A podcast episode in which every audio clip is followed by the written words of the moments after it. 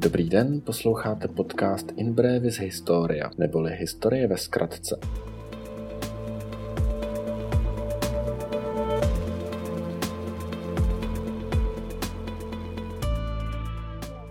Dnešním dílem vás bude provázet Jakub a Jarda.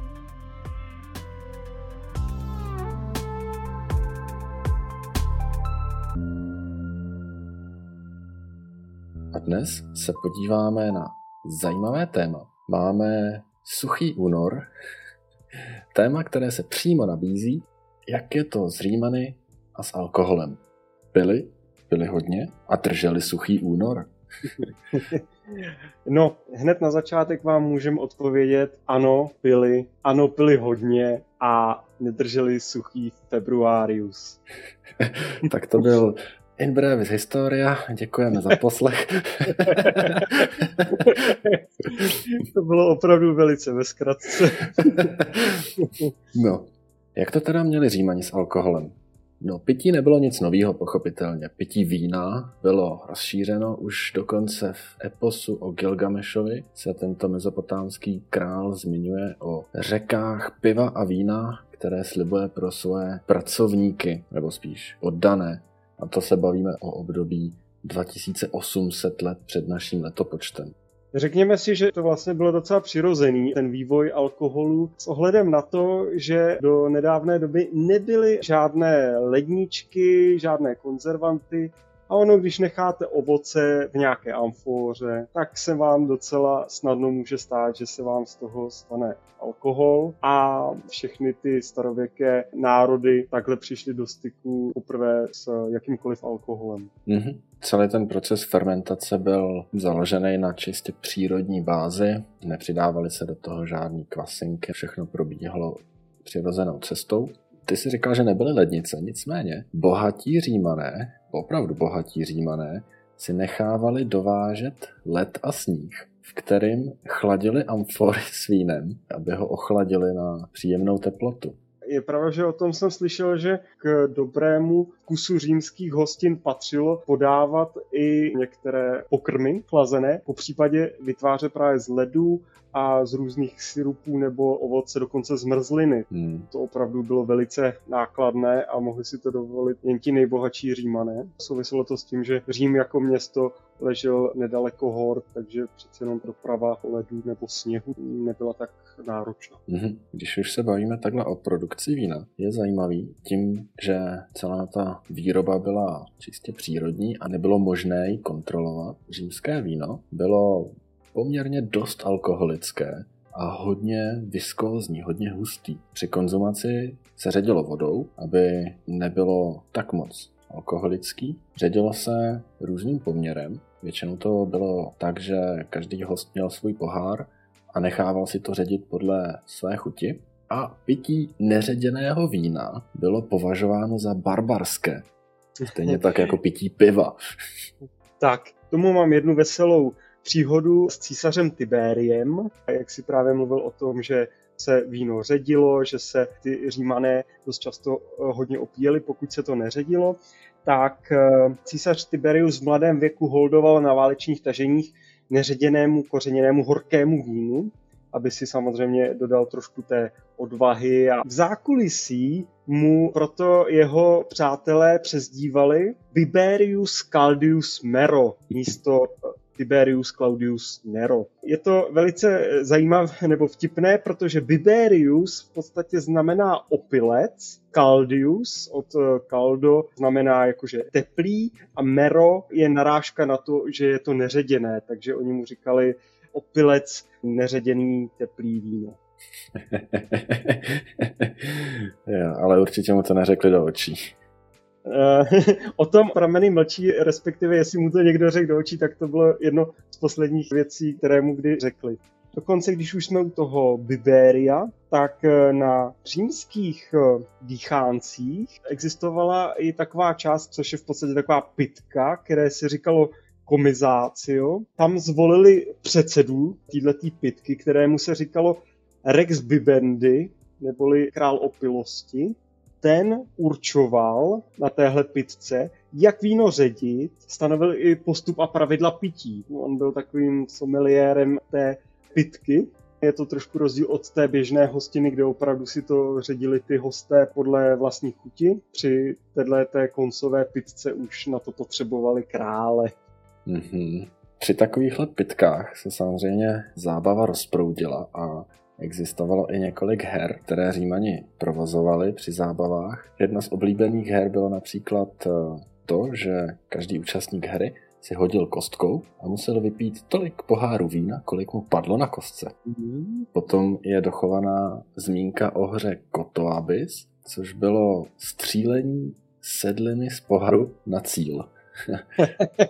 Většinou seděli všichni v kroužku a uprostřed byla nějaká větší nádoba a sedlina z vína, která jim zůstala v poháru, tak ji vzali mezi prsty a stříleli do nádoby uprostřed a museli se trefit. Kdo se netrefil, byl potrestán dalším pitím. Musím říct, že rozhodně bych nechtěl být domácím otrokem během těchto těch hostin a pitek. Neumím si představit, jak pak ty místnosti, kde se to odehrávalo, vypadaly kromě tady toho trefování se vínem, tak dost často byly úlitby bohům, že jo, kdy se na začátku každého přípitku vždycky část toho vína odlila z té číše, než se člověk napil, takže ten úklid musel být opravdu náročný. Teďka jsem si ještě vzpomněl, jak jsi mluvil o těch různých hrách, tohle úplně není hra, ale je něco podobného jako s tou kockou, co si vyprávěl. Docela se nám to hodí, i když teďka už pozdě k Valentínu. Zamilovaní vyprazňovali číše na počest a na zdraví svých vyvolených, ale museli vypít tolik číší, kolik písmen mělo eh, její nebo jeho jméno. Některá jména, takovej Lucius, eh, Licinius, Lucullus, tak myslím, že jeho vyvolená musela být hodně pod obraz.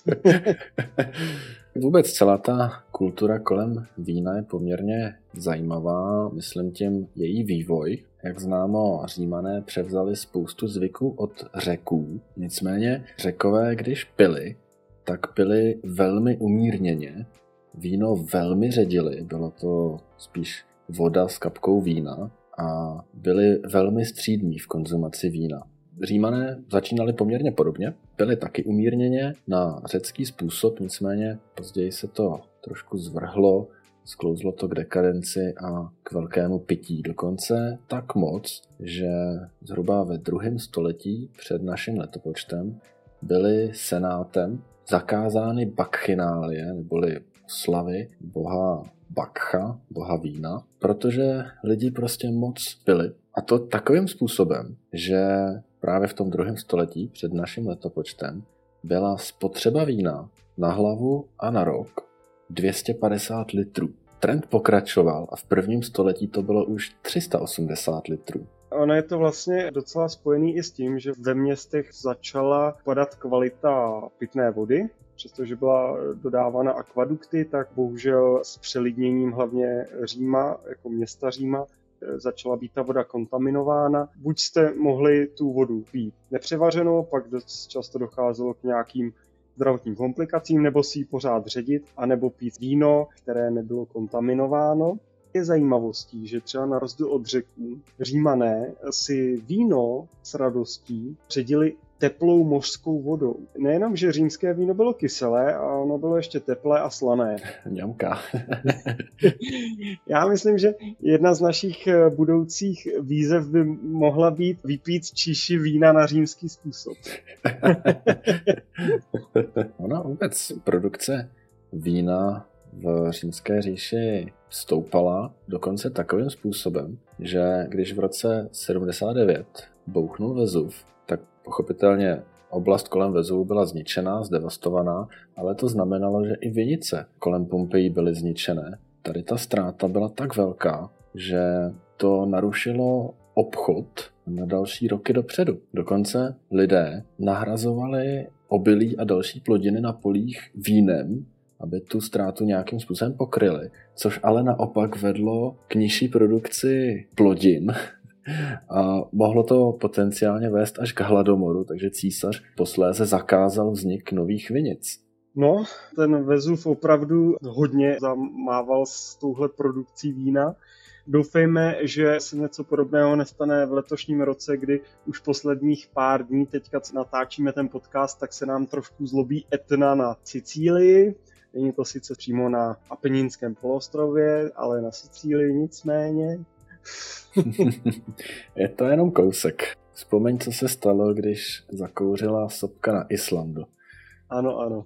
Jaká vína si myslíš, že existovala v římské říši? Hmm. No, tak předpokládám, že v té době se dovážela řecká vína. Mm-hmm. Už v té době byly braný jako dobrá komodita. V té době bylo dokonce populární víno z ostrova Lesbos. Mm-hmm. Já bych řekl pravdu, možná bych si typnul tak jako severní Afriku, ale nevím. Takhle podrobně k importu jsem nedohledal, odkud se dovážela vína, nicméně jsem zjistil, jaké druhy římané vyráběly. Nebylo to pouze bílé a červené nebo suché a sladké. Podle barvy se dělily na čtyři základní typy. Byl to albus, což bylo lehké mladé bílé víno. Pak byl fulvus, což bylo starší bílé víno na zlátlé barvy. Pak bylo sanguinus, červené víno jako krev, mladé. A pak byl Niger. To bylo naopak starší červené víno, tak tmavé, že vypadalo jako černé. Hmm. I podle těch názvů bych si strašně rád ochutnal to černý víno. Jak ty si uvedl, že to víno bylo červené jako krev, tak překladu se mu říkalo krvavé víno. Hmm. Někteří starší si můžou pamatovat, myslím, že to bylo bulharský víno medvědí krev. Něco jsem o něm slyšel.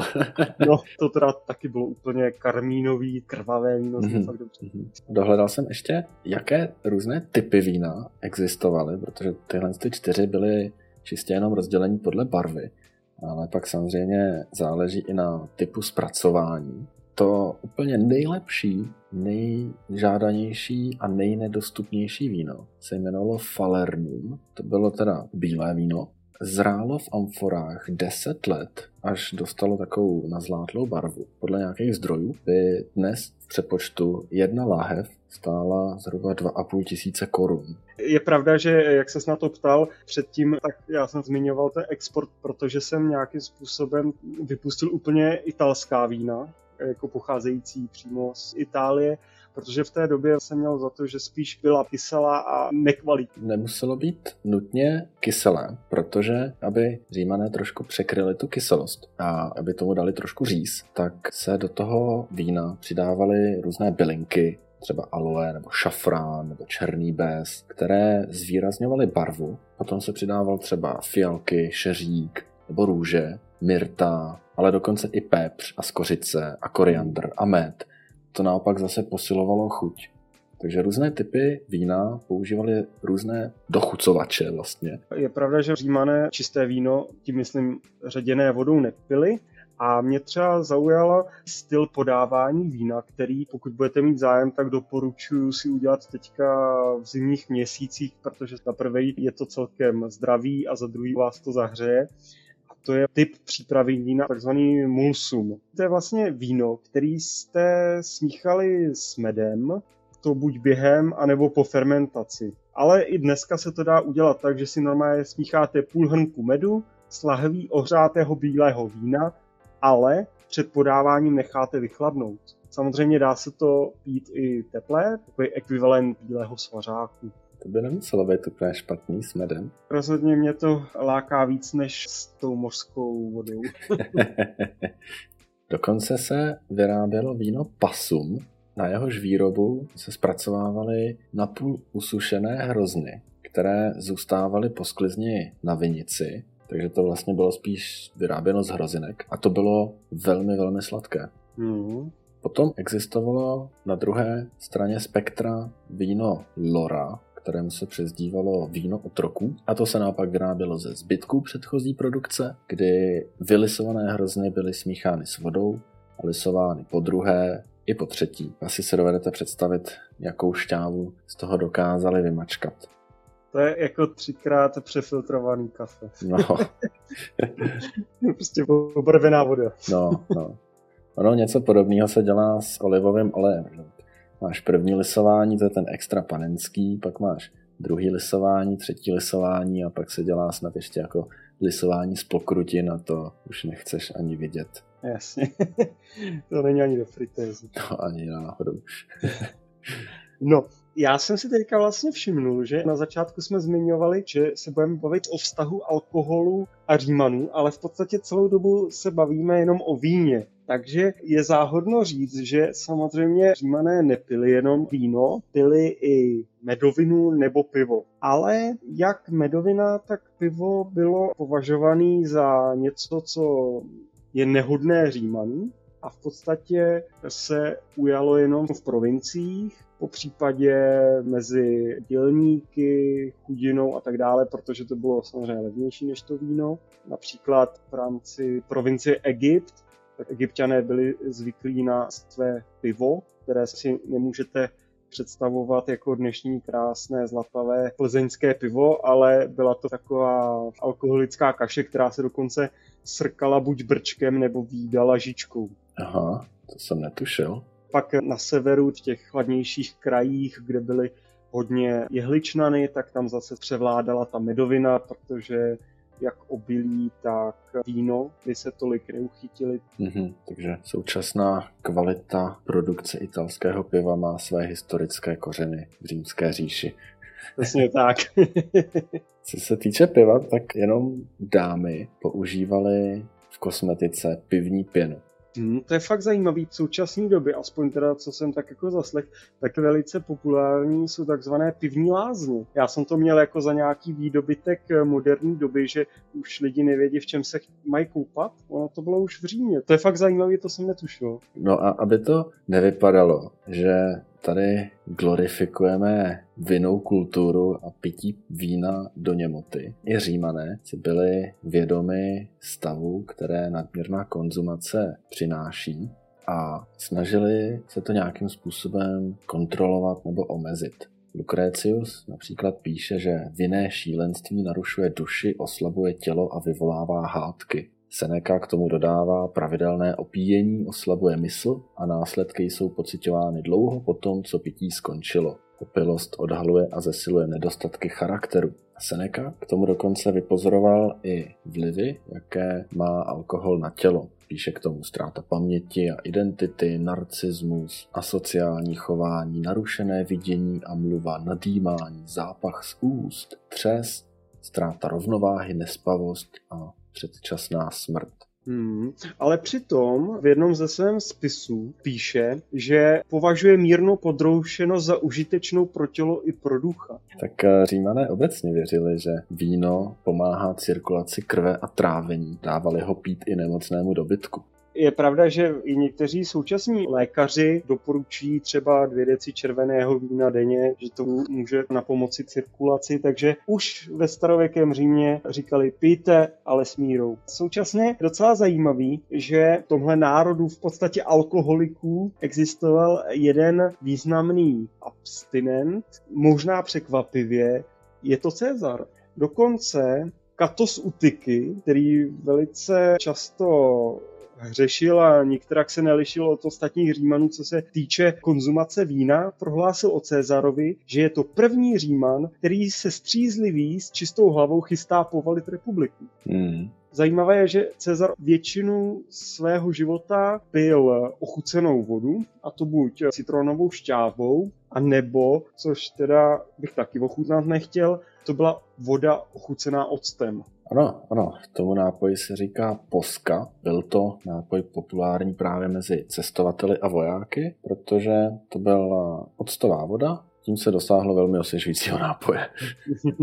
Dokonce jsem tady k tomu nápoji zjistil zajímavost, že údajně poska byla podána Ježíši na kříži, ale protože o tom římané smýšleli právě jako o osvěžujícím nápoji, tak to možná nevyznívá jako tak kruté gesto, jak eh, to původně vypadalo. Aha, to je zase opět docela zajímavá informace, kterou jsem netušil. V té Bibli se vlastně podává houba namočená v octu, mm. ale ono to vlastně mělo být ho povzbudit, nikoli ponížit nebo trápit. No, něco jako dneska pijeme citronovou vodu, tak eh, dřív to bylo s octem. Hmm. V nejbližší době bychom si mohli sestavit nápojový lístek, který bychom mohli vyzkoušet a pak posluchačům poreferovat o svých dojmech a to buď to víno s teplou mořskou vodou, mulsum nebo tady octovou vodu. Myslím si, že máme zase námět na nějakou další budoucí výzvu. Případně si můžeme zkusit vyrobit vlastní víno tradičním způsobem. Teda tradičním způsobem by to bylo asi dost komplikovaný, protože potom, co se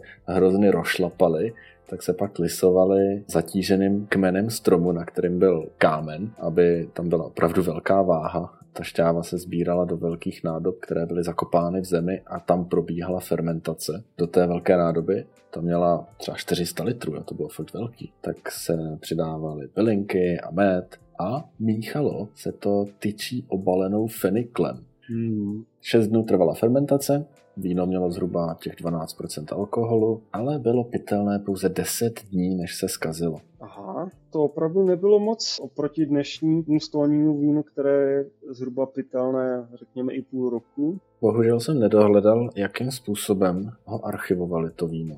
Představuju si to tak, že si zapečetili amforu včelým voskem a uskladnili ji někde v chladu. Nic konkrétního jsem k tomu nenašel. Typni si schválně, jaký měla objem amfora. To je zajímavá otázka, protože já jsem vlastně nikdy nepřemýšlel nad tím, jestli amfora měla nějakou standardizovanou podobu. Eh, respektive podobu měla, ale standardizovaný objem. No, tak řekněme, že mohla mít třeba 5 litrů. Haha, 26. Hmm, tak to jsem neměl moc dobrý odhad. jo, byly docela velký, no. A ještě tady mám jeden bod, který bych rád zmínil. Trošku jsme to přeskočili. Stejně jako my dnes se snažili omezit věk pijáků. Dneska můžeme pít alkohol od 18, někde od 21, někde od 16, ale například Romulus stanovil, že víno mohou pít muži starší 35 let. Ženám a otrokům bylo víno zakázáno od toho bylo upuštěno, ale dokonce muži mohli své ženy zabít, pokud by zjistili, že pili víno. Aby to zjistili, tak eh, právě vzniknul ten zvyk polibek na tvář na přivítanou, protože muž potom podle dechu ženy měl šanci zjistit, zda pila víno nebo ne. Ah. Od toho se pochopitelně upustilo a ženy se zúčastňovaly oslav a pitek taky. Ale... Eh, pardon. Ne, to mě to prostě přišlo jenom vtipný takhle to kontrolovat prostě.